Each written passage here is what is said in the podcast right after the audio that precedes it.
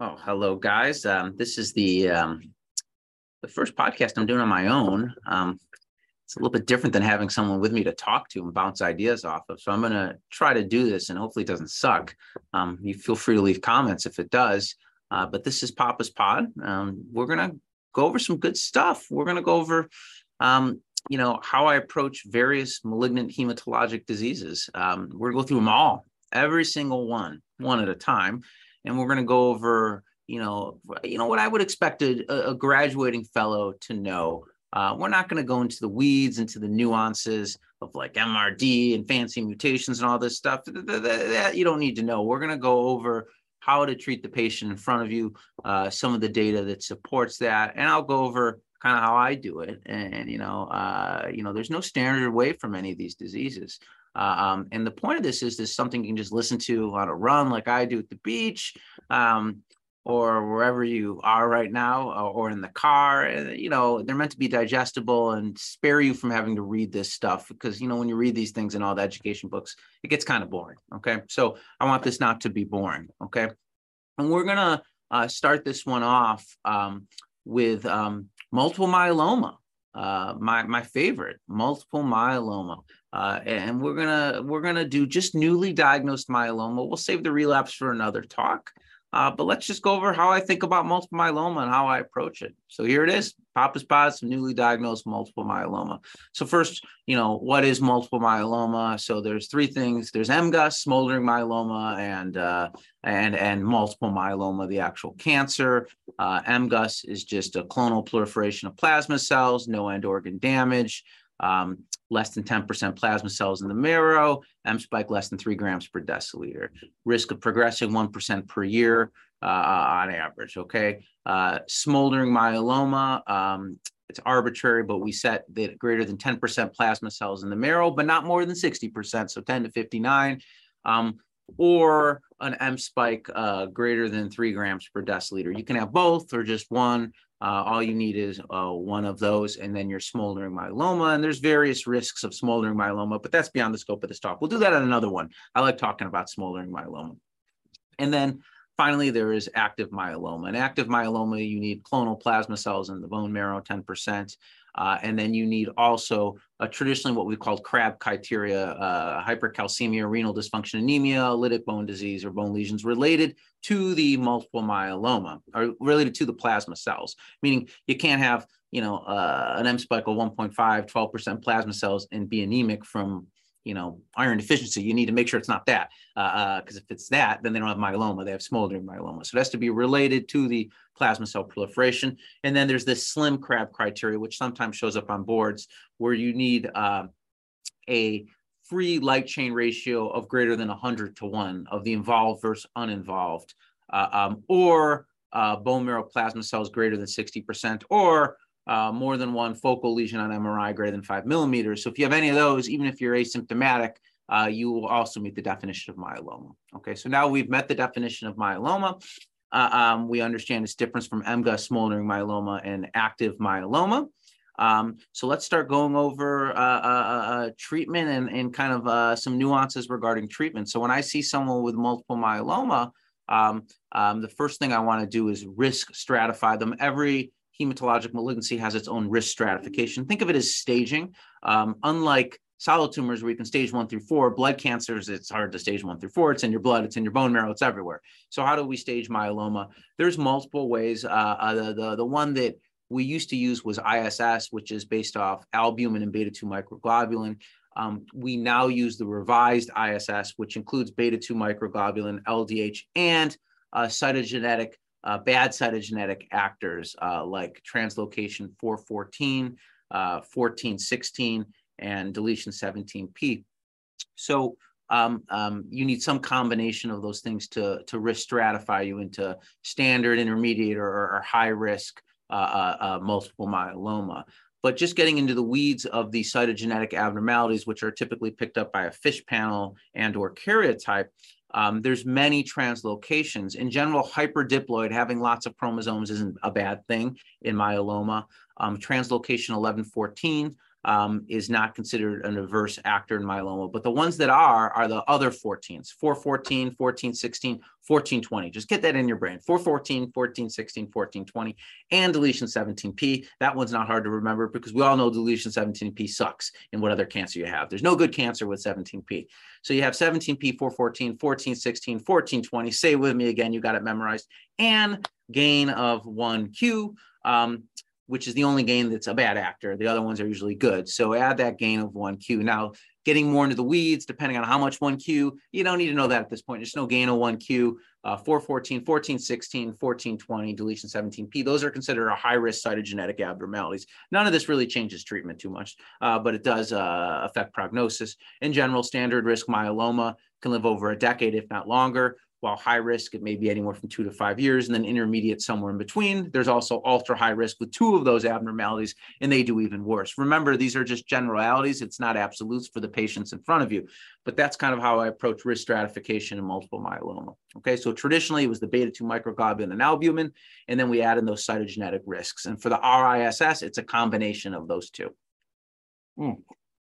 Need some coffee. It's too early for a beer. Um, so let's um, let's get into treatment. Okay. So, treatment.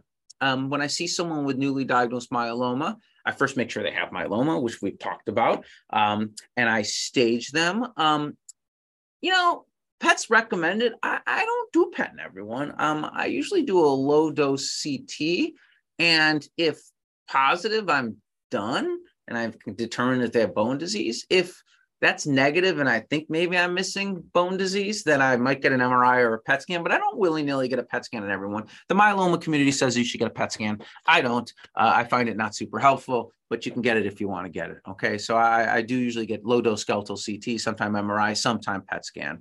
Uh, and again, that's a clinical decision that I that I make, but I do get some form of imaging. Um, of course, they're beta 2 microglobulin, their LDH, SPEP immunofixation, light chains. Um, I uh, uh, uh, um, I less and less get 24 hour urine proteins. I find them not super useful unless there's a clinical concern I, I want for that. Uh, um, and so now I have the patient in their bone marrow biopsy, and they're basically now worked up. They don't need an echo. They don't usually need a PICC line. Uh, that's kind of my basic workup for these myeloma patients. And, and, and uh, I've risk stratified them. I've talked to them about what this means. So now, how do I approach therapy? For newly diagnosed myeloma? Well, there's really three in the United States, there's three ways to do it. Okay. So there's RVD, which is lenalidomide, uh, bortezomib, dexamethasone. Um, there's CyBorD, which is cyclophosphamide, uh, bortezomib, dexamethasone. And then there's DARA RVD, the quad. So that's uh, RVD plus daratumumab. Um, up until recently, I was basically given RVD for all. Um, and I think RVD is still an appropriate answer on your test. Um, DARA RVD, depending on who's writing the question, might say be, be acceptable. And it, is. You know, DARA RVD has an improved progression-free survival. Uh, no, excuse me. It had more CRs in a in a in a, in a phase two. Um, and then in a study in Europe, when it was added to VTD, it improved progression-free survival. And I don't need this. To, I know it's going to improve progression-free survival, uh, daratumumab. It is going to lead to deeper remissions. Whether it prolongs overall survival combined with RVD, we do not know yet. Um, but based off that, it is considered an acceptable approach. Um, RVD, though, up until recently has been my standard, which we'll go over the nuances of how to do that. And then finally, CyBorD. Um, it's not something we use much uh, uh, uh, anymore outside of rare scenarios uh, where the patient's admitted to the hospital and sick and you can't get the Revlimid fast enough. Uh, um, or they're in renal failure, and sometimes we'll start with CyBorD and then transition to RVD. So, how do we give RVD? There's many ways uh, um, to give RVD. Um, RVD in all the studies, they dose the Velcade twice weekly. Um, but in practice and data supports, um, once weekly is fine and there's less neuropathy. So I, I never give twice weekly Velcade. Um, and I typically, the trials typically gave 21 day cycles of Revlimid. Um, so 14 days of Revlimid, then seven days off with a weekly uh, Velcade. I just do four week cycles. I find it easier. I like thinking in fours. I, I, you know, these 21 day cycles, they just are, I, I do four weeks. So I basically I do 21 days of Revlimid followed by seven days off. Uh, uh, uh, um, so they get Revlimid 25 milligrams uh, daily for 21 days, and then they're off for seven days. They get weekly Velcade every week, easy for the patient to remember, along with their dexamethasone given in the infusion center when they show up for the Velcade. I check an SPEP, immunofixation, light chains, immunoglobulins, day one of every cycle, and I follow it that. And I find that way fairly easy. Remember, when giving Revlimid, you have to adjust the dose if they have renal insufficiency. You can give it to people in renal failure, you just must lower the dose. So if someone has a rapidly changing renal function, like when they're newly diagnosed, then you don't, you hold the Revlimid and you give them CyBorD. But once the renal function stabilizes, hopefully it's normal, but even if it's abnormal, you can give them the Revlimid, just appropriately adjust the doses. And I could say the doses, but they would be stupid for you to remember the doses. Always look this stuff up when you're adjusting doses in renal failure. I, I always do, even if I think I have it memorized. Okay. Uh, you can even give it on dialysis. You just have to look up the doses. Okay. And so they get it every week, 21 days of Revlimid, seven days off. The dexamethasone's at 40 milligrams, but the more we do this, the more we know we can give less steroids. And I'm very quick uh, to lower the steroids uh, uh, to 20 and, and eventually drop them. Okay. So in transplant eligible patients, they'll usually get three to four cycles of therapy. Now, if you were doing it with daratumumab, it would basically be the same thing added with weekly daratumumab for it's usually given eight weeks weekly, and then they space it out to every two weeks and eventually monthly. So it's the same thing. And the daratumumab, uh, uh, uh, uh, you know, can now be given subcutaneously. So it's it's they're already coming to the infusion center, so it doesn't increase, you know, side effects and toxicity time uh, much more than the RVD. Okay, and so you know, really with with RVD. Uh, and DARA RVD, which we'll now talk about together in the transplant eligible setting, we're giving for four cycles. And um, what are the toxicities? Um, so first with Revlimid or lenalidomide, uh, thromboembolism, um, and there's various things that can increase the risk of thromboembolism, whether they had a history of DVT, duh, uh, uh, um, whether they're on lots of steroids, whether they're uh, more immobile, whether they're getting kyprolis. And so for all patients, I recommend at least aspirin 81 milligrams who are on lenalidomide. Uh, in certain scenarios, I'll use Eliquis uh, uh, uh, um, and again, we don't have randomized data to help us figure out who really needs what. And it's kind of at the, the gestalt of the prescribing doctor. Clearly, if they have a history of VTE, they're all getting uh, Eliquis. And um, so that uh, the other things with the lenalidomide, uh, there's rashes that you can see, uh, uh fatigue, low blood counts, secondary malignancies, uh, including bad, scary TP53 mutations. Uh, um, you know, those are skin cancers. Uh, um, you know, those are kind of what you see with Revlimid. Uh, it's not horrible, but some people feel crappy on it. hopefully, they're feeling better because their myeloma is getting treated. Uh, um, as far as the uh, Velcade, the bortezomib, um, it can cause some local injection site irritation, diarrhea the day after. You know, a lot of people get diarrhea with it. But the big thing with uh, bortezomib is the neuropathy, a peripheral neuropathy that can um, if you don't pay attention to it, it can uh, really cause permanent peripheral neuropathy, and that's what you don't want to play guitar like me. That would be a game changer. Uh, I, I, don't know what I would do with myself if I could not play the guitar or feel my fingertips. And we all know that when they come into clinic uh, with neuropathy, there's really little we can do for the neuropathy, but sprinkle the gabapentin on it, and it never helps, and it's very frustrating. So the best thing you can do is prevent uh, uh, peripheral neuropathy uh, in, in these patients. Okay, so lower the dose, omit it you know, once they start getting bad neuropathy, you just stop it, let them recover. Don't keep beating them over the head uh, with more Velcade while their nerves are being fried. Okay, that's the, the stupid way to do it. Um, as far as if you add the daratumumab, there can be infusion reactions. It's not so bad now with subcutaneous. Sometimes people get like an asthma or wheezing with the daratumumab. Uh, just remember, it can alter uh, uh, ABO blood testing because uh, it sticks to the red blood cells. So you need to notify the blood bank before you start someone on daratumumab so they can do appropriate type and screen uh, uh, of your patient. I need some coffee.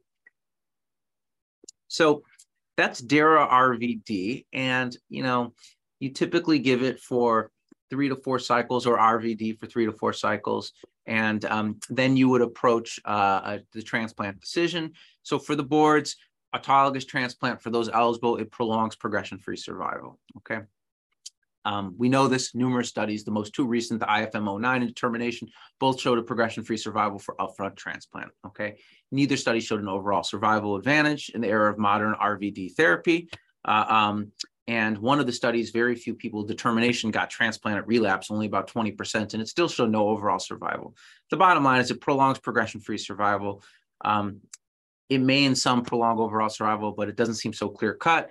Uh, and it's a nuanced discussion, but for board purposes and for people who qualify, who you know want a first long PFS, RVD, DARA RVD, followed by stem cell collection, uh, followed by autologous stem cell transplant.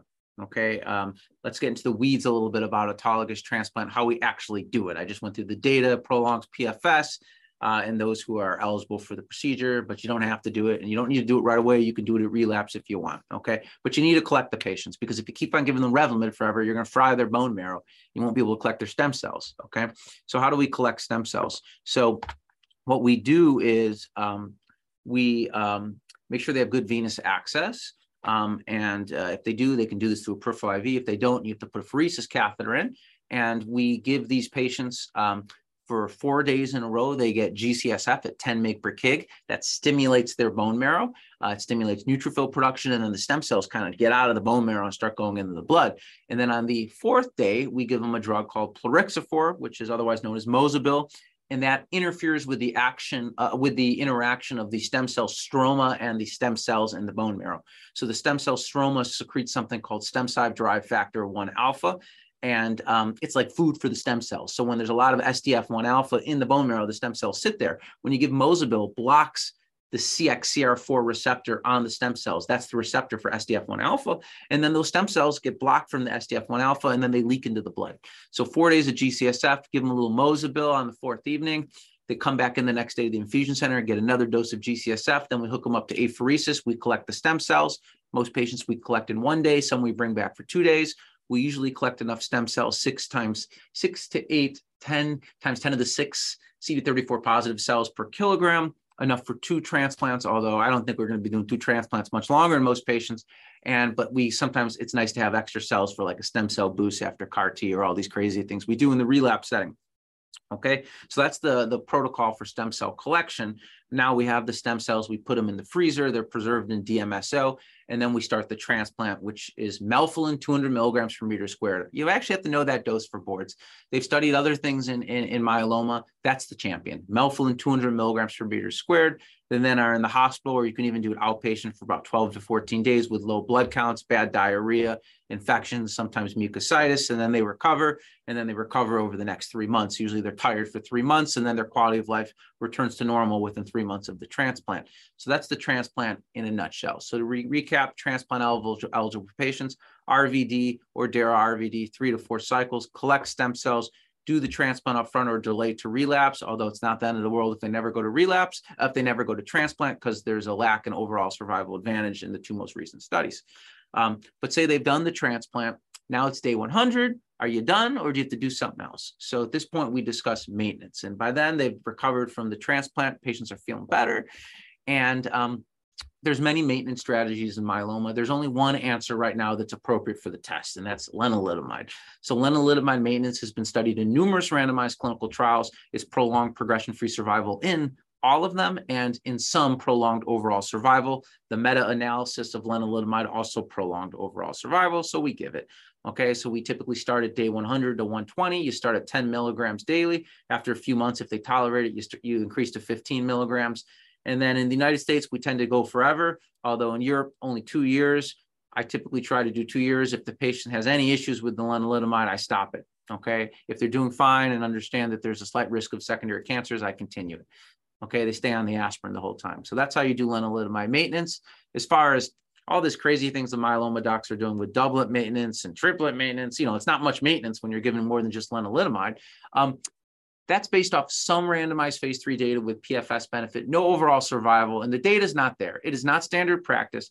I think in select individuals with ultra high risk myeloma, you can discuss doublet maintenance. Okay, uh, I'm not going to go. There's plenty of podcasts, you know, nerding out on that stuff. That's not what this is for. Okay, so that's that's that's newly diagnosed transplant eligible. Not it's not so hard. The myeloma docs make it hard. Not hard. Okay, um, highly effective. So what about transplant ineligible? So transplant ineligible.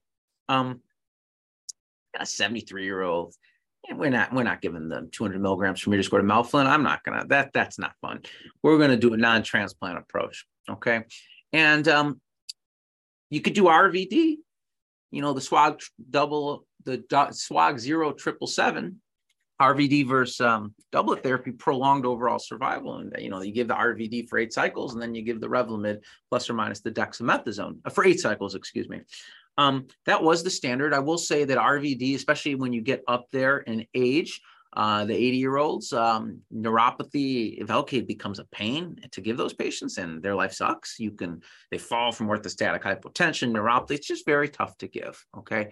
Um, so, what we have been doing is what's called RVD light, which is basically dose reductions of all those drugs. You can look up the protocol. It's a phase two from MD Anderson. And I had been doing that up until the MAIA study. And this changed my practice. And this was a randomized study of DARA, daratumumab, Revlimid, dexamethasone, first Revlimid, dexamethasone um, in uh, patients who were not going to transplant and newly diagnosed myeloma. It, it, improved PFS and it improved overall survival. Control arm, you could say, kind of sucked. Um, it, you know, I wasn't using RD. I think a better control would have been RVD, but at the time the study was developed, RD was appropriate you can see my numerous podcasts and discussions with uh, Prasad and other people about control arms and myeloma.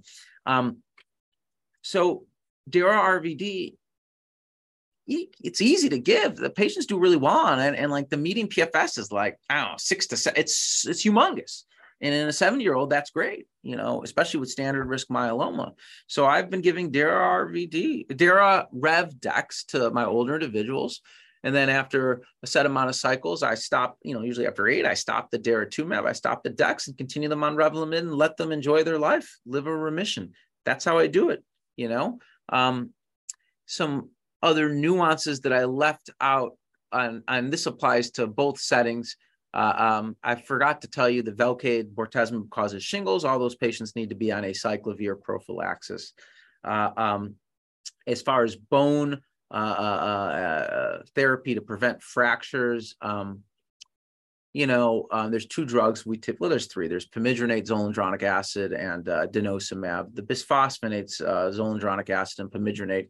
Uh, I, I, mainly use Zometa, zoledronic acid. Um, there was a randomized study that looked at three versus one month. Three month was just as good. So I no longer give monthly zoledronic acid. I give it for three months for two years if they have any dental issues or you know i don't i'm scared about it i don't want to necrose their jaw uh, uh, so i hold off on the zoledronic acid um, as far as denosumab in the randomized study it appeared to be safer than zometa for the kidneys but they excluded people with really bad kidney dysfunction and it's mega expensive and it was given monthly and it causes horrific hypocalcemia um, it showed it improved PFS, which was magical and not real and just kind of spurious noise, in my opinion. So I don't really use denosumab. I think it's a waste of uh, a waste of money and not a game changer. Uh, um, you know, if their renal function's bad, I'm scared to give either drug because I don't want to cause hypocalcemia. And remember, you know, these aren't game changers, these drugs. They do decrease the risk of fracture, but, you know, not game changers. Okay. And as our myeloma therapy gets better, maybe they're less important. Uh, who knows? Okay.